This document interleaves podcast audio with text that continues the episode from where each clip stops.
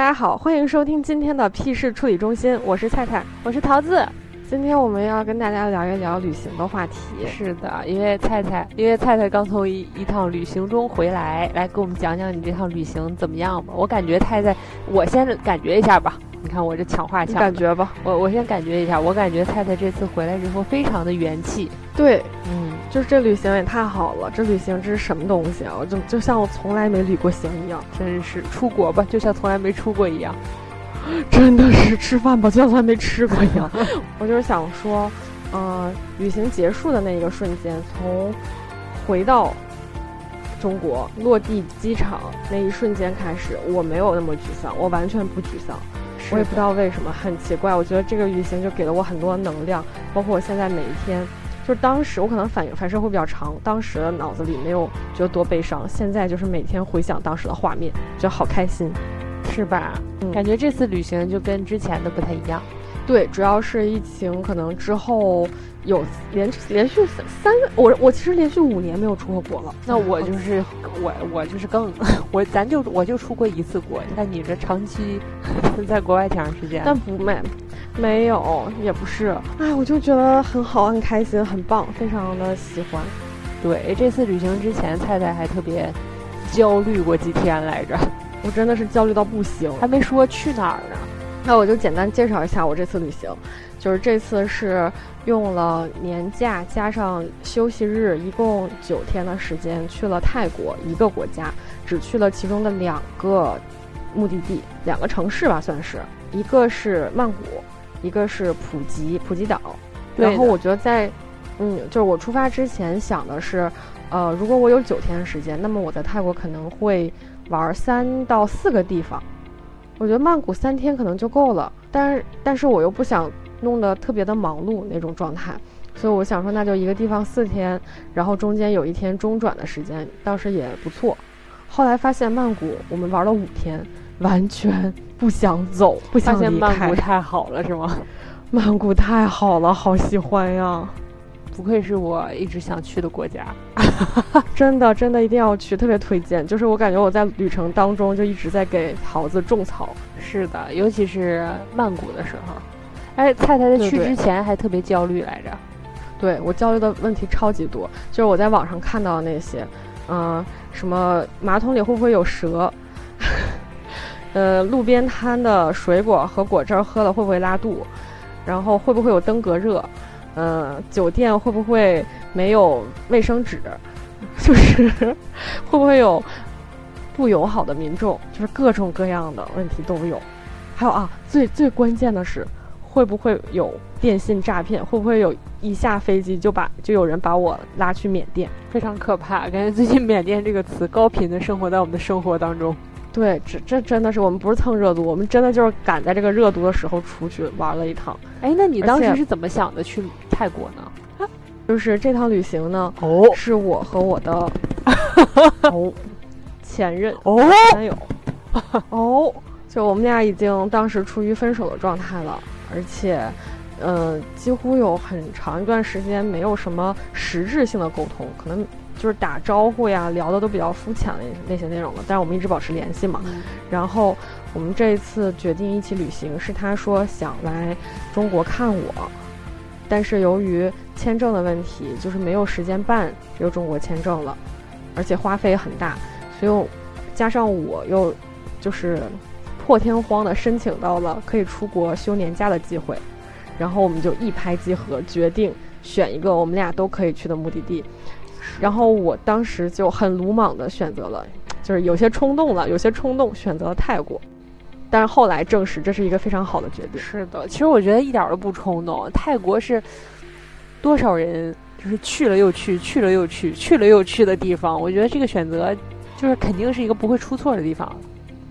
我还有一点没有说，就是我的前任是一个外国人，是西班牙人，对，很重要的一点。对，很重要信息点。对，就是我的前任他是一个西班牙人，然后我们俩决定在一个我们俩的就是都可以免签或者落地签的地方，就比较方便，然后这样两个人都不用办签证了，就可以快速的见到。而且他来中国还可以有144小时过境免签的时间，因为他目的地其实是泰国，是曼谷嘛，就是第3个国家，所以他有这么一段时间是可以来中国就是旅游几天的，所以我们就做了这个选择。所以他就 come to China again。是的，就是这个决定呢和这趟旅行，我觉得对很多人来说是很难理解的。嗯，所以我觉得对大部分人来说都很难理解。我想插一句，我就是真的，我觉得蔡蔡把这个在我们的播客里公开，我觉得非常的勇敢，感谢蔡蔡。感谢蔡蔡。但我也不知道为什么大家不能理解。其实我是能理解的，啊。我觉得你是能理解的，对吧？然后，包括我有一个很好的朋友在曼谷嘛，然后我去之前有跟他说，我说我要和我的前男友一起去旅行到曼谷，然后可能会找你去吃饭啊什么的。我还求他帮我一个很大的忙，就是你要跟我妈说谎，说我是去找你玩的。对，就是你千万不能让这老人家知道我这么新潮的一些行为，就是特别的，本来就反他，啊，对，就没法，哎，不想就是解释成本太高了，我就是不想了，就解释这个事情了。而且我那段时间真的工作特别忙，然后我这个小伙伴，我觉得他应该是很理解我的。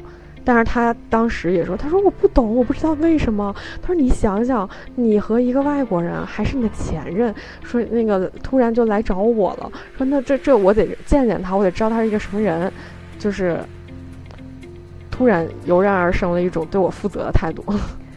嗯，其实我也能理解，他可能不太理解啊，可能是思想比较传统。我甚至考虑过是不是有可能是他喜欢你啊。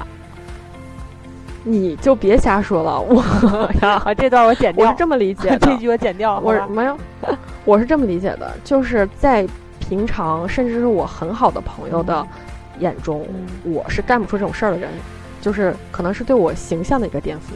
我觉得你需要重新定义一下什么是很好的朋友。你很好的朋友也有那种很长时间你不会跟他密切联系汇报你最近人生进度的人的。开玩笑对吧？并不是开玩笑。好吧，就是朋友这个话题我们下次再聊。对，朋友这个话题很复杂，这个话题我们能聊一辈子。我觉得朋友这个话题甚至是我们开这个播客的就是原因之一。对，初中，但是到现在我们就是已经没有聊它，回到 kindergarten 了。好奇怪哦，小学都没回去。然后我们今天聊的是旅行，不是这个恋情这个重点嘛？就是所以前提是这个情况，然后旅行中多多少少的事情，对事儿这么个事儿。所以旅行中多多少少有一些做了一些决定啊，还有一些比如说去哪儿日程安排呀，就是一些东西吧，可能会跟这个前提有关。对的。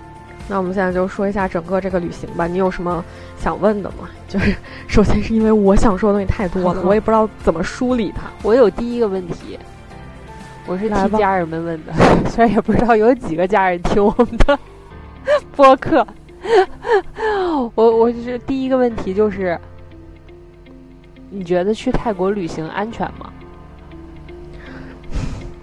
我不能以就是打保票的说100%安全，但是我个人认为是，毕竟幸存者偏差也可能是，我也不知道我是不是幸存者偏差，但我觉得是安全的。你如果让我得出决定，我觉得是安全的。就我举一个例子吧，我们就是前提是你不要，就是说我就特别猎奇，我特别冒险，我就想去那种大晚上去那种黑灯瞎火的没人的小巷子，或者我就是要单身女生一个人，然后穿着暴露的去红灯区，然后我又就是和一些看起来不是那么好相处的人搭讪。我觉得你只要不是去做这种能把你陷入危险行为当中的人，就是我觉得泰国对大家来说都是一个安全的事。是，其实去之前蔡蔡特别焦虑来着，就是关于这个安全问题，我超级焦虑，做了很多准备。快跟大家说一下你的准备。我准备啥了？我的准备就是每天在微信上问你，我腰子能保住吗？他真的是，我到这儿我必须谴责一下菜菜啊！跟我说每天说，哎哥哥我就要上飞机了，说那个我现在已经在飞机上了，是然后那个我这可能就是你见我的最后一面了，哥哥这说的可那什么了，说我到处什么我一定会给你发微信的，结果哎这哥们儿到了之后啊。就是说，不能说是鸟无音信吧，反正跟鸟无音信也能说差不多了。每天晚上别插嘴，每天晚上我都12点1点的时候，我跟他说，我说你到酒店了吗？我说你到酒店报平安啊！啊，哥哥，我到了。哎、我当时内心有多自责，真的是然后每天他都自责一遍，然后第二天还是不报。我说内心超自责，我每天都觉得我天哪，国内的家人们都在等我，就等到深夜，而且因为泰国和中国有1个小时时差，就是泰国会比中国晚1个小时，哎，晚1个小时对吧？我不知道啊，反正这可以忽略于无了。对，然后我想说就是安全。我认为是安全的，从几个点可以，描述一下吧。就是有没有一下飞机就被抓走，说什么有一辆那个面包车把你拉去缅甸，然后骗你，没有。就是我下了飞机之后，因为我是、就是、你没有、办好了，没有啊啊，我没有，对，我是办好了签证去的。然后因为我的小伙伴他是西班牙人，所以他去是免签的。然后我当时就在想，我们俩能同时入海关吗？会不会我们俩这个时间分得特别久？但是我们从飞机落地到打上车，一共仅花了20分钟，非常就是这个速度，平时太快了。这个速度你下飞机取行李，有的时候你20分钟行李都等不下来。但是到曼谷的素万那普机场，我们俩就是。取了行李，过了海关，然后站在那儿开始等我预定的那辆车了，就非常快。而且所有海关的人员，就我遇到的，入境的人员对我们都非常友善，非常好。然后甚至有一些还会说中文。嗯，是，毕竟金主来了，就是一看啊 ，Come from China，rich，对，消费。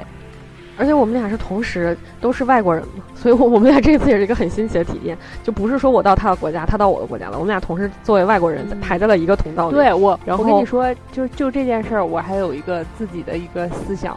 我那天突然想到，你说，我觉得我想，但我猜你可能也有一点略拂过你的心头吧。就是我在想，就是你们两个都不去对方的国家，然后就是让我。去你的国家，我可能觉得那为什么你不来呢？双方可能都有点这种想法。我想你们两个可以去另外一个国家呀，这双方就都平衡了。这也是怎么说呢？有点道理。我们对有点道理，就是我只能说你在其中一个人的异国恋的时候，你在其中一个人的国家，你会觉得很不安心，就是好像你更多是要依靠对方来，就他毕竟是他家嘛，他好像付出了。努力更少一些，然后你很多时候不方便，你需要依靠对方，然后对方就好像是你社交啊、生活所有的这么一个支柱、枢纽，对，中心一样。但是当我们俩都去到泰国的时候，我们同样成为了外国人，就很有趣了。然后我们入境就非常顺利、非常快，然后也所有人对我们都是非常的友好。然后还有一个我想说的是，我们俩曾经有一天晚上分头行动。就一般我都是跟他在一起行动的，就是所以我无法证明说泰国是有多么安全，因为总有一个壮汉、跟着我，他就像个保镖一样。是的，对，所以你说我也不会碰上什么特别不安全的事儿，对吧？但是有一天晚上我们俩是分开行动的，然后我们的那个酒店它就在市中心。那天晚上我说，我们在。就是他们有一个天轨还是叫什么那个列车是在高架桥上行走的，就像我们地铁一样。我说我们在那个地铁站见面吧，但是他到地铁站时间就是距离很远，所以他会来的比较晚。我说那我这样我自己先回酒店，然后这是我第一次在就是到了那儿可能3天之后第一次单独一个人晚上在曼谷的街头走路，当时心里面有点害怕吧。有点害怕，我就包括我自己去坐那个像轻轨还是什么天轨的时候，我都有点担心。然后我发现平时路边有很多那种突突车司机，他们会招呼我们俩说：“哎，来来上车，带你去哪儿啊？什么那种你们要去哪儿，便宜怎么样？”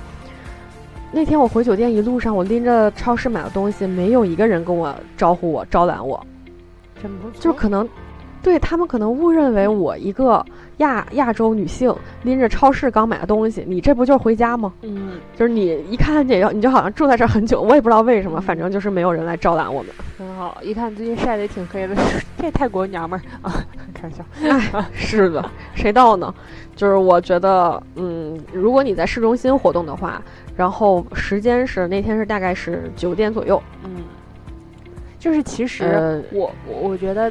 太太的这段旅程，唯一能证实的就是她的这段旅程，首先她是在比较安全的地区活动了，然后又是在比较安全的时间段啊，所以可能觉得相对啊，对，身边还有一个外国人，哎，你自己说吧，对对对，我感觉我说的烂糟了，非要查没有挺好的，就是还有人陪伴吧，就是你可能不是你单独一个人。反正大家去肯定还是要小心点嘛，但是我是想说，去任何地方其实都会有危险的，但可能就是泰国，它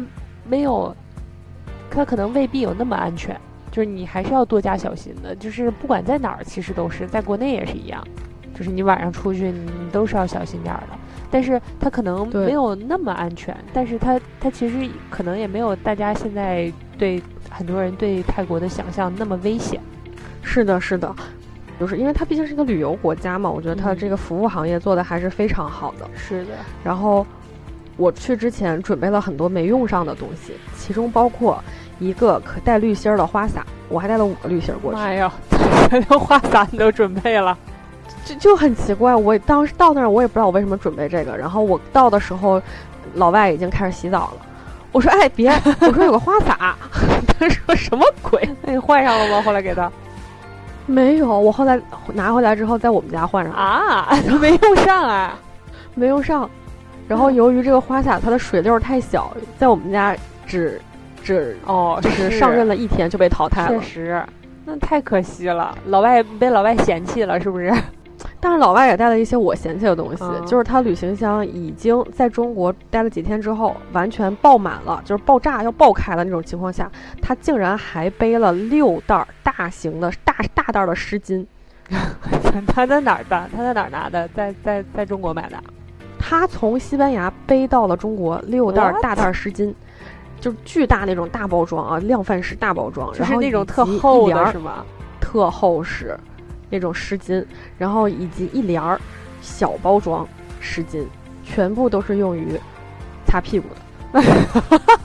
就是因为他听说泰国没有擦屁股纸，泰国全都是用水枪冲。他这是听谁说的呀？听他的朋友说的，听他去过泰国的朋友说，真的离谱！千万，我不知道他这个朋友是不是在整他，你知道吗？他这肯定是，他太离谱了，哪个国家没有啊？就是在中国箱子已经爆满了，已经需要手提东西上飞机的情况下，我说你能不能把你这东西塞到箱子里，然后把你这个擦屁股纸拿出来？他说不行，我必须要落地泰国，证实了我在泰国能买到擦屁股纸，而且他酒店里不是用水枪，我才可以把它扔。那最后你们用完了吗？这个纸？全部扔在曼谷的酒店里，救命啊！太浪费了。然后那个小帘倒是用了，就是每天出门擦手，但是由于它是为了那个卫生设计，所以它这个气味它也没有，就是很清新，你知道吧？就你用它擦手，你也觉得有些奇怪，有些嫌弃。对，行，看来这个外国人的防护意识比我们少不了多少，也挺。然后我也很可笑，我带了床单儿。我甚至带了床单，这是我家里用的床单啊，对，因为我之前就带了，我还带了家里的床单，对，但是结果也没用上。哦，这个我觉得这个其实有必要，可用可不用，对对对，就因为我们住的那个酒店，我们觉得还不错，就是所以就没用了。然后还带了什么？我还带了好多药，我记得我出去之前买了200块钱的药，就各种。止泻的、怕吃撑的，然后伤风感冒、跌打损伤的，就是很多藿香正气水，还怕中暑的。藿香正气也是我建议的。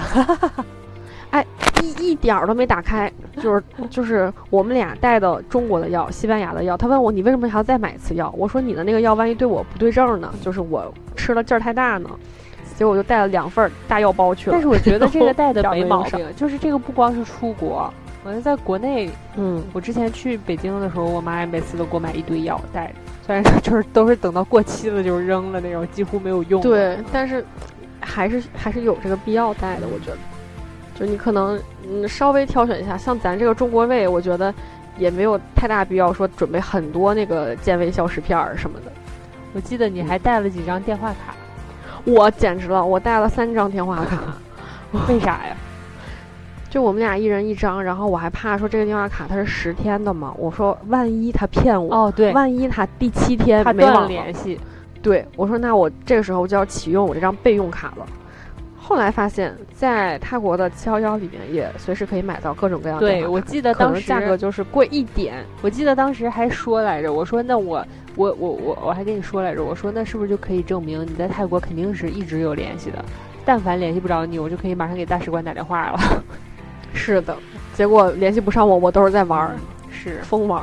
我必须在这个播客这期播客的期间，整期我都间歇性的谴责你。那我也要谴责一下老外，因为老外他就一直控制我，不是他就是觉得我们都这么久没见了，你为什么总玩手机总看手机呢？但他其实不知道我是在给48个朋友报备，因为大家听说我要去泰国，就是每天大家都有人来问我说你怎么样了，你还好吗，腰子还在吗？就这种状态。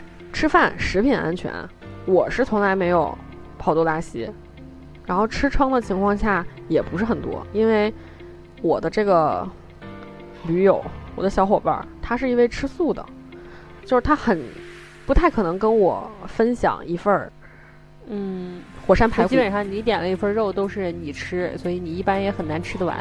我一般就很难点这种大菜，所以我就没有吃撑过。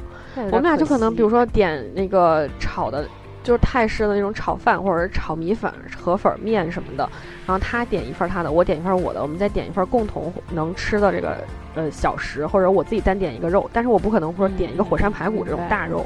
哎，你觉得泰国哪儿比较好玩？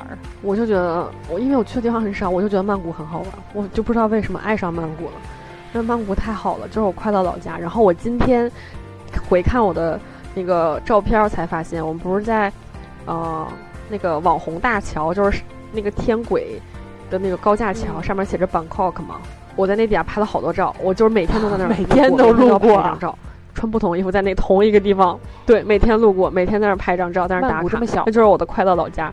然后我进，不是，是因为我住的那个位置就在那附近，而且我又很喜欢去逛那附近的商场。然后我就今天才发现，它上面 Bangkok 是黑色的，还有一行小字是灰色的，写着 City of Life。我当时就觉得真的是一个很适合生活的城市，好喜欢，越来越喜欢，越来越种草了。那如果曼谷跟你住的小岛相比呢？这很难比，这很难评。我要这么讲吧，就是我觉得因为小岛有海，曼谷没有嘛。你要是比的话，可以拿普吉和我之前的岛相比。我之前住在西班牙的，就是加那利群岛中的主岛。然后如果用它和普吉岛相比的话，我觉得肯定是西班牙的海岛更好，因为它不仅有海，而且它还有比较繁华的商业区，还有居住区，就是已经比较完善的一个又有社区又有玩的地方，这么一个地儿。对，但是普吉岛给我的感觉就是除了海滩，剩下的地方就比较荒凉，像村儿，然后唯一能去就是普吉镇，对，就没有那么发达还。所以这也是为什么我们只留了3天时间，甚至2天时间给普吉岛的原因，就是因为我的小伙伴他是从海岛飞到另一个海岛，他旅行之前就跟我说，他说我们给普吉岛20分钟就够了，20分钟都是海滩吗？我家门口就有。然后那他去普吉感受怎么样？就他说就像他岛上的那个隔壁村一样。他说我就是来我们隔壁村旅游了，然后在隔壁村一模一样，就是所有的商业街卖的东西那种品类都很像，纪念品嘛，还有一些原始崇拜的图腾，然后全都一样，比较度假风格的衣服，还有一些美食小市场，全都一样，唯一不一样就是泰国有按摩，行，以及大量的中国人，对，哦，泰国有按摩呀，你们按摩？我每天都按。也没有每天都按，就是我平均数了一下，9天我们按了4次吧，9天按了4次。哎，你们是按的那种，就是底下那个人给你按完了之后，还用4肢给你腾空的那种吗？没有，我觉得我们体验的种类不是很多。体验了一个，有这个按摩也有故事，按摩是这样的哦，就我们，哎，我不知道我小伙伴真的，我们俩就是很难做一个统一的决定，因为我是不愿意做攻略的人。然后我听我朋友说，我朋友在曼谷生活了，5、6年了嘛。然后他说，你就去你们家楼下那哪一家，那一家谁比较好，哪一家的那个地方很好，哪一家连锁的，然后推荐什么样的。我就说那走吧，就去这个呗，就很简单嘛，我就不用找了。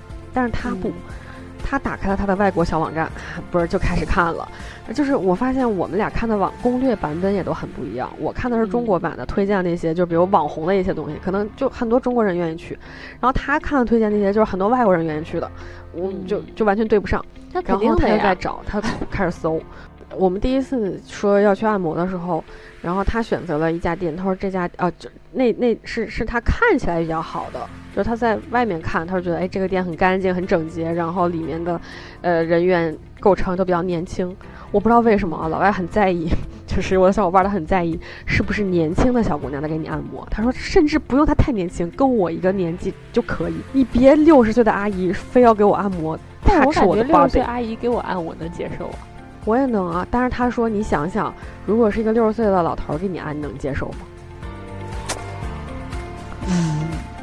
可能就是这个有点道理。你别说60岁老头了，40岁我都不太能接受。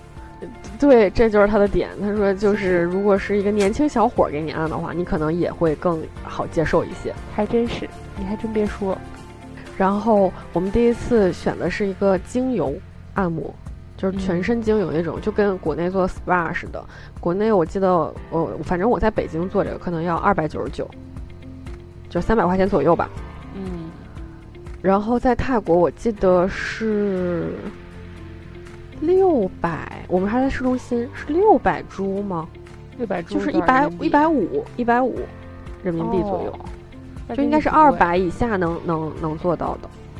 60分钟我们感觉没有特别大的差别，就是我觉得跟国内我之前做的那种 SPA 可能没有特别大的差别，因为它比较注意力都放在了把你这个精油涂抹到你的身体上，但是它服务很好。第二次做了一个松骨类的那种，就是泰式传统按摩，就是各种。那次就不太一样，开始各种抻你了，就瑜伽那种感觉了，就是拉筋，强忍着疼痛，然后有的时候我就是被按到我这个这种，就是但是也没有特别恐怖，像你说的那种把你腾空四肢把你举起来什么的，这种杂技动作还是没有。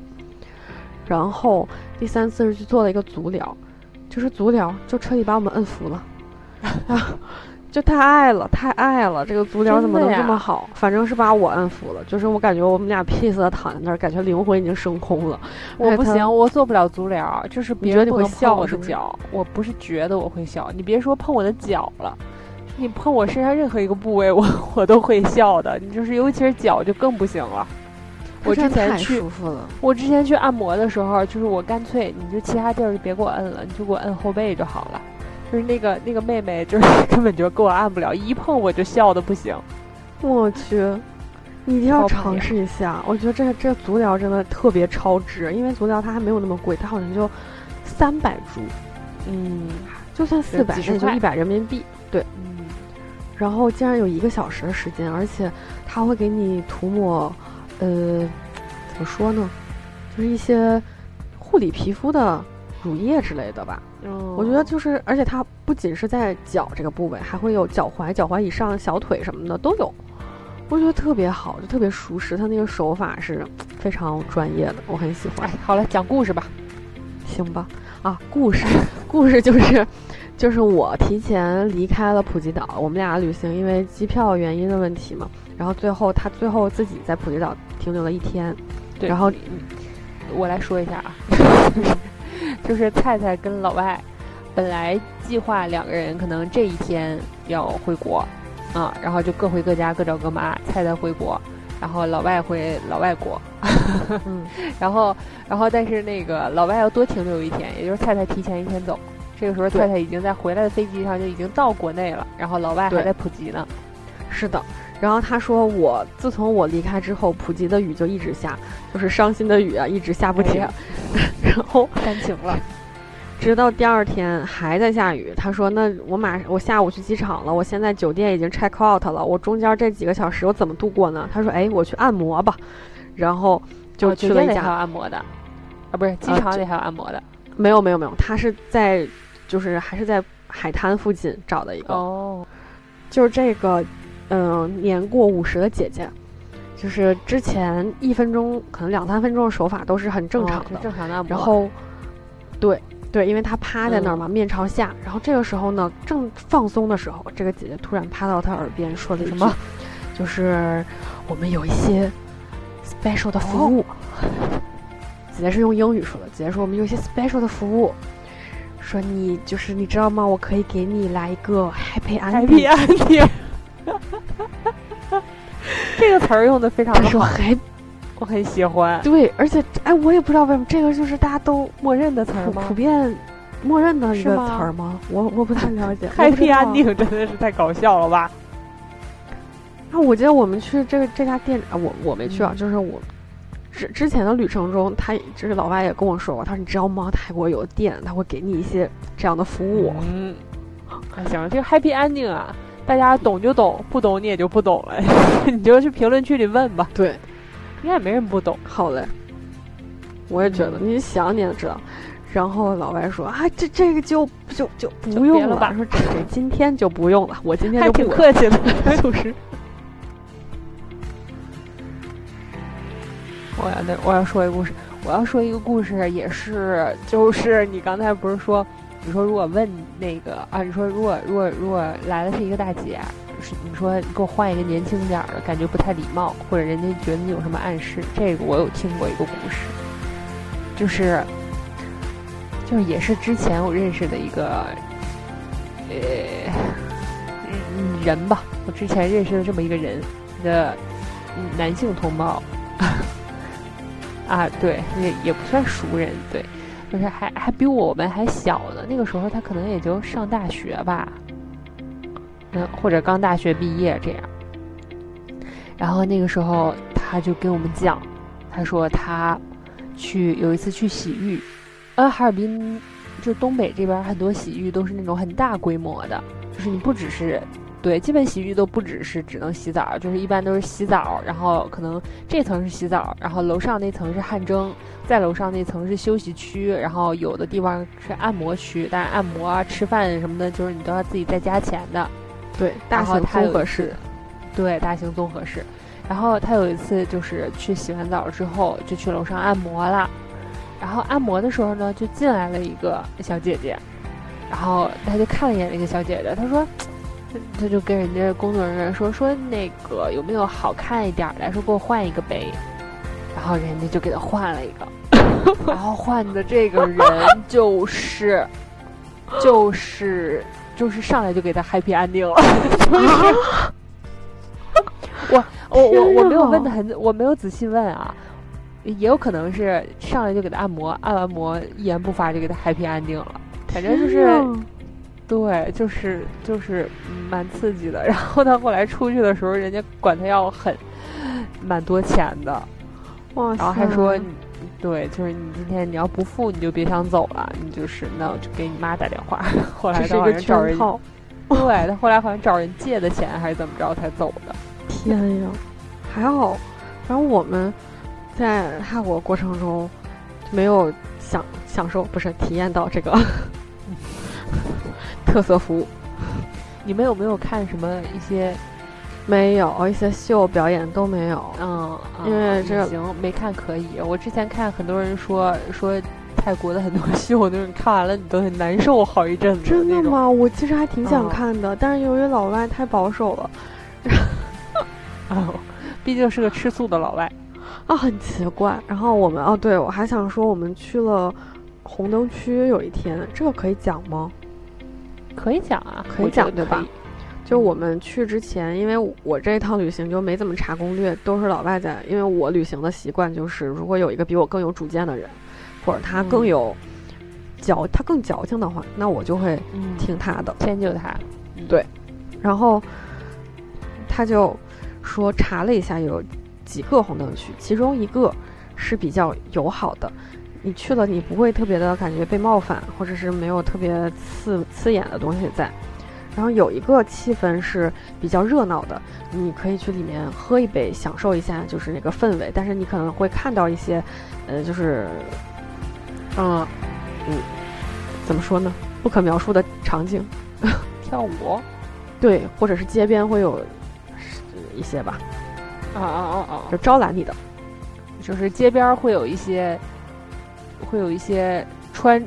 啊，会有一些穿着很有特色的销售人员。对对对，是的。然后我们第一天就是有一天，哎，离那条街非常近，就我们下了一个团，离那个街很近。我们说，那我们今天就去看一眼吧，走一圈看有什么。然后去了之后，发现的确这个氛围不是很友好，就是啊，不是说就是怎么说，不是说不友好啊，就是说。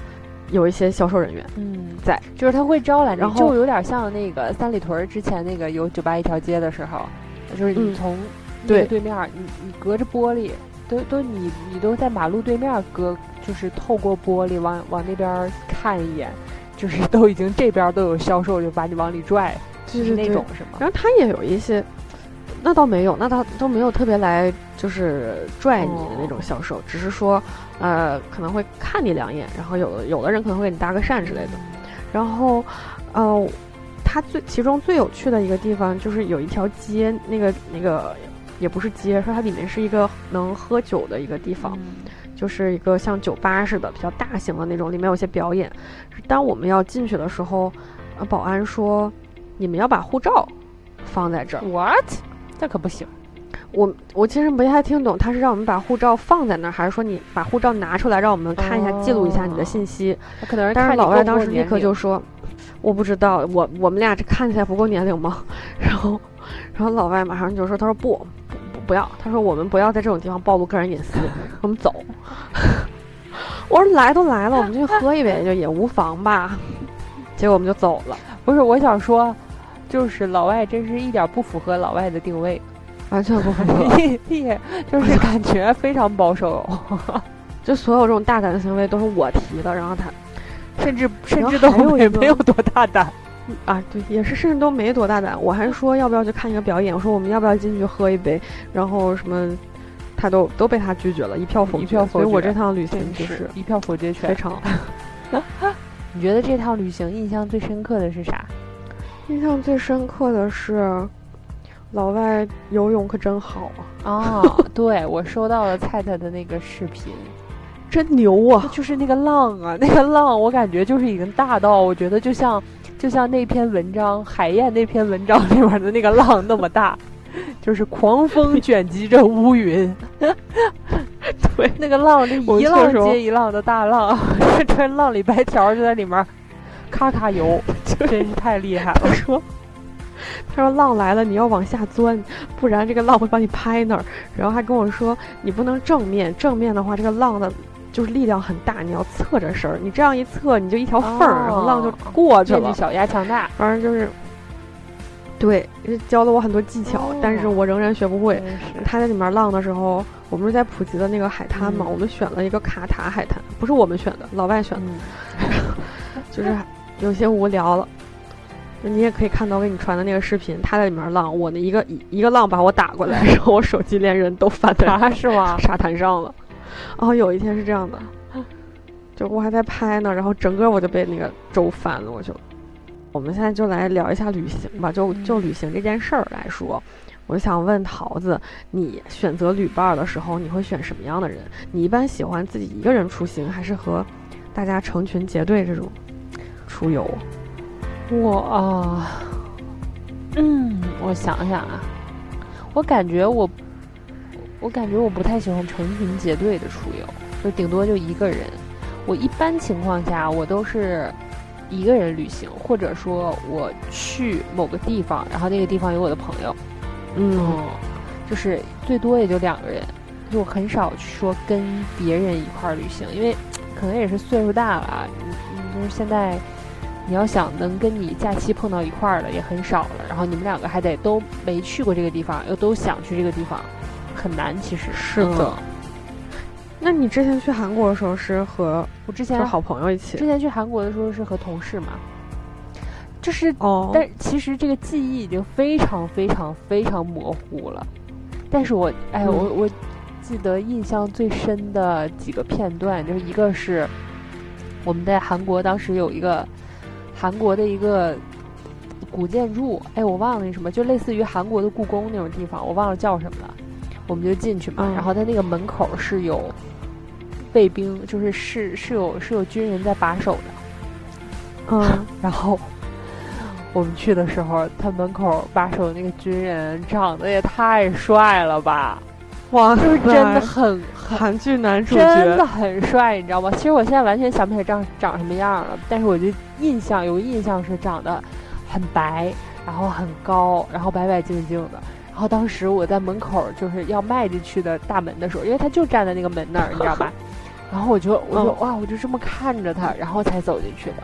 然后我后来是怎么反过来？我当时可能动作有一些夸张了，是我甚至本人都没有反应过来，是因为后面我有一个同事跟我说，他叫我咪哥，他说咪哥，你是不是觉得刚才那人特帅呀？我说啊，我说对呀，怎么了？我说你怎么知道？他说你人都不动了，刚才。说你眼睛都吸到上面。我说啊，这么明显吗？就是你再不动，对方就要拔枪了。我不知道，我当时在我的世界里，我真的一点都没感觉到，可能在外面看来已经像放慢动作了一样。你那个时候就是时间就凝固了，就定准，真的时间凝固了，就过了一秒。还有一次就是在那个明洞那儿，当时好像是现金不够了吧，还是我要把韩币换成人民币，我忘了是怎么回事了。然后就那有一个换钱的地儿，就像一个报刊亭似的，就是有一个摊儿，有一个亭。然后我就进去那儿换钱，哇，里边有个大哥长得也特帅，我真的是怎么？你让我对韩国整体的颜值就是很有期待，很想去。我也不知道是不是幸存者偏差啊，也可能是谁知道呢？就是可能是跟你身边平时你能接触到的这些同事什么的，你一对比，真是太帅了。还有一个印象特别深的就是我当时在韩国的时候，因为我不是大学学韩语的嘛，然后我们当时几个人就要去哪儿玩我忘了，那天是自己走，然后我们几个人在一起去玩的时候，就是我领路，其实我忘了具体发生了什么了，大概就是比如说我领了一个什么地方，然后旁边的人可能他自己又去找这个路线怎么走了，然后就说我找的不对还是怎么样，我忘了，反正他当时就是我就是一下感觉，我就觉得非常生气。其实我现在完全想不起来这什么事儿，很有可能如果他是长得那么帅的一个人就好了，你可能就不会这么生气。是个女孩，就我们是几个女孩一起，然后我其实现在完全想不起来是什么事儿啊，非常有可能是当时就是我不对，然后我在无理取闹也有可能，但是我当时是感觉非常的难过，我就觉得我这么努力的。在给大家找路线，然后我又去就跟这些韩国人搭讪啊什么的，就是问路啊什么的，结果就是你们就不信任我这样啊，然后我当时就特生气，我就有个这么个印象，所以可能我觉得这件事儿可能在我心中也是蛮那什么的吧，我就觉得如果我跟人一起搭伴旅行，可能我不一定能掌握的特别好。的确是，就旅行不是说可以见证很多，就是什么情侣分手啊，就是旅行之后可能马上会发现这个人性格跟你特别不合，你能看到很多人性的善恶都在这个旅途中了。哎，你觉得你选一个旅伴有什么你特别要避开的吗？或者是你特别想要的旅伴？我特别想要，就是他不爱抱怨，我不管他是就是哪怕是懒惰的，他不喜欢做攻略的，但是他只要不抱怨，就是一个很好的旅伴。哦，我知道。然后或者说，就是有一种人，就是有一种，不能说有一种人，说有点难听，就是有一种旅伴，他跟你出门的时候，他是会，虽然他可能不选地儿，但是你可能我们说好了，我们明天上午要去哪儿，然后可能我们还没有走到呢，那个路上可能时间比较长，然后他就会说啊，怎么那么长啊，能不能不去了什么的。是的。在说出这段话的时候，我就突然有点害怕，我是不是这种人？脑海里有一个声音啊，那还不是？我觉得你不是吧？我们没有长途旅行过，但是我觉得应该不是。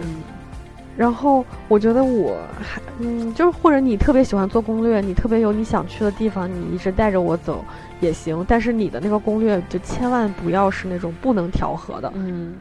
就你不要因为说哦，我要去那个山头特远。我们今天就必须去到那儿，你还是麻烦考虑一下大家的体力和兴趣的点。那你看，这你是不是就成了那种人了？就是我今天安排事儿，然后我那既然说好都我安排了，然后你又在旁边起刺儿，你是不是就是这种？你这么说倒是不是？然后今天核对下来，发现我们俩就是那两个最次的旅伴。哎，不是，我觉得我。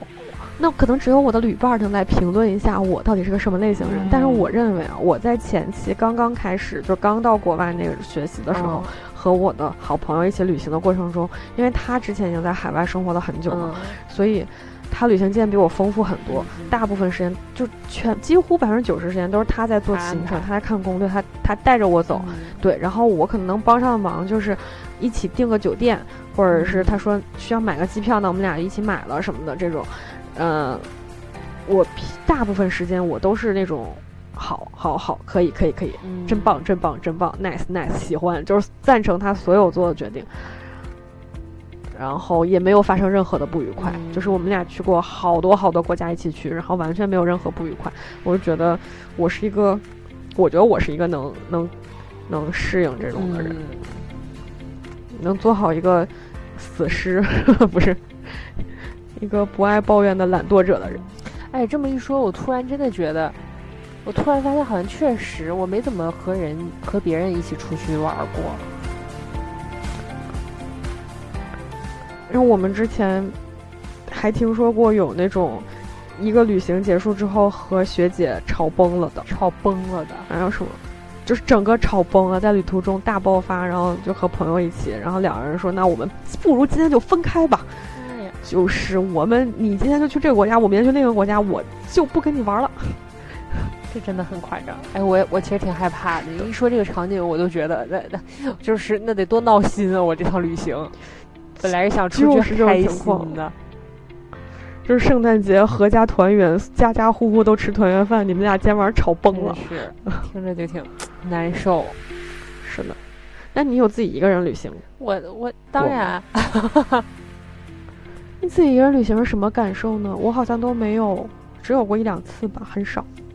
我有一个印象比较深刻的自己一个人的旅行，就是，那个时候大学毕业的时候吧，然后自己去了几个带海的地儿，是哪儿啊？什么大连、青岛啊什么的。然后，有两个城市是我朋友在那边。所以这个我觉得不可以算是完全一个人自己旅行，然后我去在大连的时候是自己一个人，我觉得在大连待那2天还挺有趣的一个体验，就是因为当时我住了什么？因为那个时候很年轻嘛，那当时是住青旅，现在让我住青旅，我肯定就不想住了，然后就觉得特累，不安全，然后不太干净什么的就怕。但是当时在青旅。就是几人一间，我当时好像跟另外一个人好像2人一间，然后但是其实也都不是在房间里认识的那几个人，是我们出来，因为他那个青旅外面还有坐着的地方嘛，就一进来的那个相当于酒店大堂的一个地方，但肯定没有那么大，然后大家就都在那玩，然后可能他们好多人会在一起聊天啊什么的，然后我就认识了两个女孩，还有就听他们讲一些他们的经历，我觉得都是挺有意思的人。一个女孩，我就跟她一起，我们俩搭伴去了几个地儿。她是马来西亚人，哇塞，我操！啊，好棒哦！对，但是马来西亚华人，反正他会说中文。你想，他能订情侣也肯定会说中文，那很好。然后那个就跟他，我们还去了几个地儿。然后，但是还有一点就是有一点不太愉快的经历，就是我们俩在那个在什么星海公园还是哪儿，反正就在一个沙滩上，然后他还把他手机给丢了。然后我们俩好像还报警了当时，然后但是后来也没什么用，然后他还特别难过来着。那在国外丢手机其实也挺烦的，现在当时我们俩还挺就是找了半天，然后也没有，那真是丢了就是丢了，因为就是在他包里放着啊，其实还挺尴尬的，你知道吗？因为我们俩一直在一起，对，就特别。我们在想那个处境，你们就属于熟和不熟之间。对，你说对你有多信任，可能也没有。对，我就觉得，然后他说他要报警，我心想快报，赶紧，就是而且别怀疑我，就是你要不然就把这事儿赶紧整明白，就是千万别搞得好像我怎么样了似的。但本可能就是你，比如说报警这个时间要跟警察沟通很长时间，本来这时间你可以自己去个什么别的地方玩的，你这一天都挺快乐的，都挺顺利的，然后你还要在这儿陪着他报警，你说你现在走吧，好像也不对，我也觉得有点耽误时间。但是当时其实我一点都没想，因为我当时就因为他特着急嘛，然后我也挺着急的来着，就是。那个时候我感觉我真的是一个没什么自我意识的人，我还就是我看他着急，我就想说，哎，那今天肯定要给他解决这个事儿。反正后来这个事儿就完事儿解决掉了，然后认识这么一个人，然后我们还加了微信啊、ins 什么的。他说他还刚去了哈尔滨，然后他说他特别喜欢哈尔滨，那很有缘了。然后还认识了另外一个女孩，另外一个女孩是一个姐姐，现在得有快40了吧，我觉得。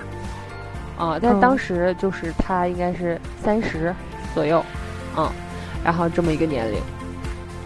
然后那个姐姐是她跟她男朋友，他们几个人好像一些朋友什么的一起，也是住在这个青旅里。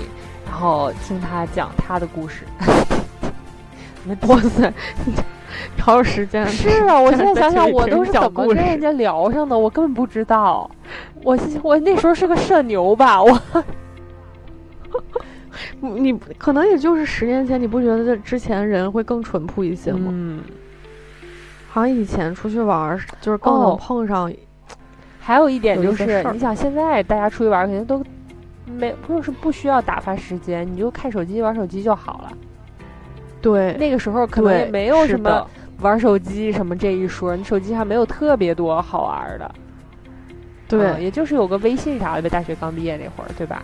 也没有什么，就是而且那个时候，你会就是你会在意旅途中拍照这件事儿吗？不会，真的不会，完全不会，是吧？那现在会吗？也不会，现在就不会。我就是我又到了一个年龄，就是我现在这个年龄，我就是不喜欢摆拍。是的，我觉得就是我觉得他不能在我以后回忆的时候，我觉得很难算作一个。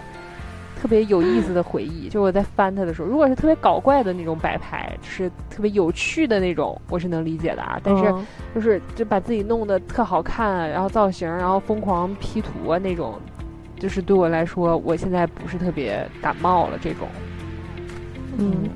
我觉得我之前可能就是，之前旅行是不怎么在意的，但是也会想拍，也会想说拍一些好看的照片。也会想说拍完了就是晚上要发一下什么的。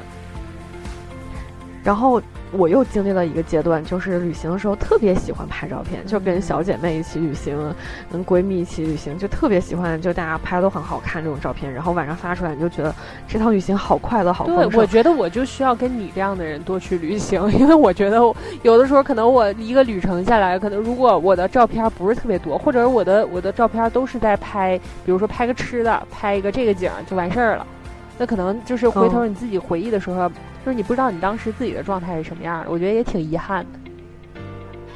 也有一点，但是像你说的摆拍这种东西真特别多，就是因为我们之前，我觉得如果我生在现在，你让我再去欧洲旅行，我肯定也会拍各种各样的好看的照片，然后换各种衣服吧。但是由于我们之前去旅行的时候，它就没那么发达，都没有小红书这种东西，社交网络也没有那么发达，就大家传的，我包括看我自己之前传的照片都灰头土脸的，怎么？这种照片我也往出发，我当时什么审美，我当时可能已经觉得这一张是最好看的了，你知道吗？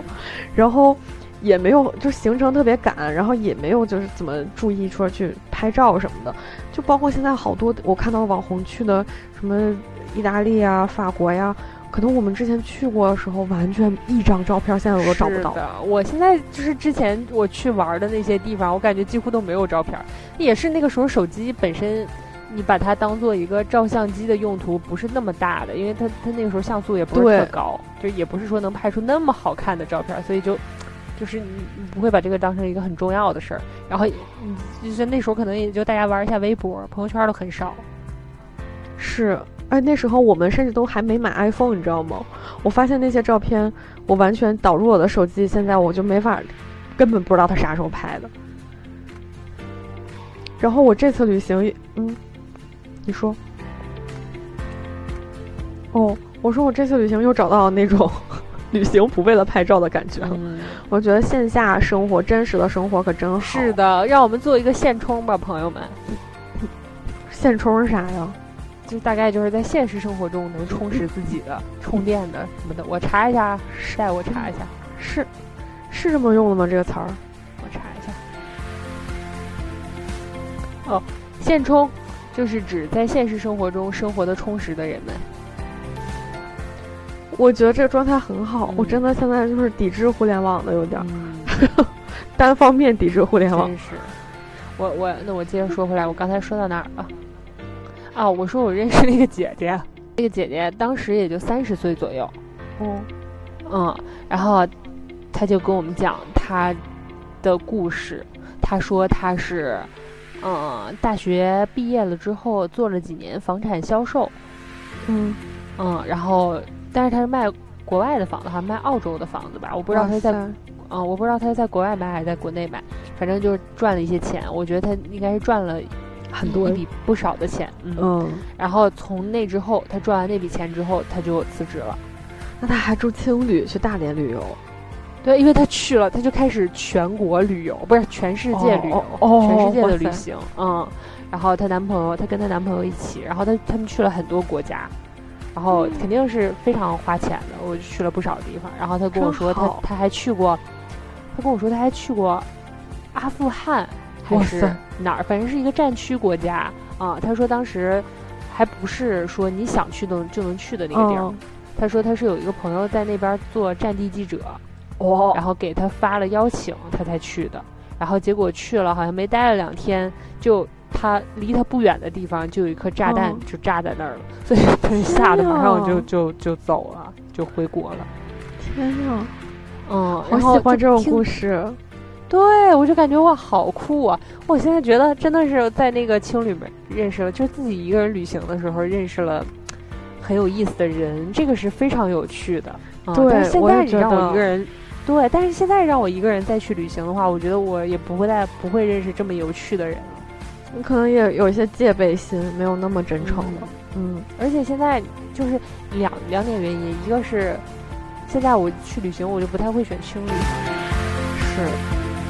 还有就是刚才说的，就是我可能自己有什么东西，我就直接手机查，就带着别人。对啊，你也不太会软件，对，查攻略就行了，因为没有必要背。是的，我觉得这个也是一个不太好的吧，就可能人和人的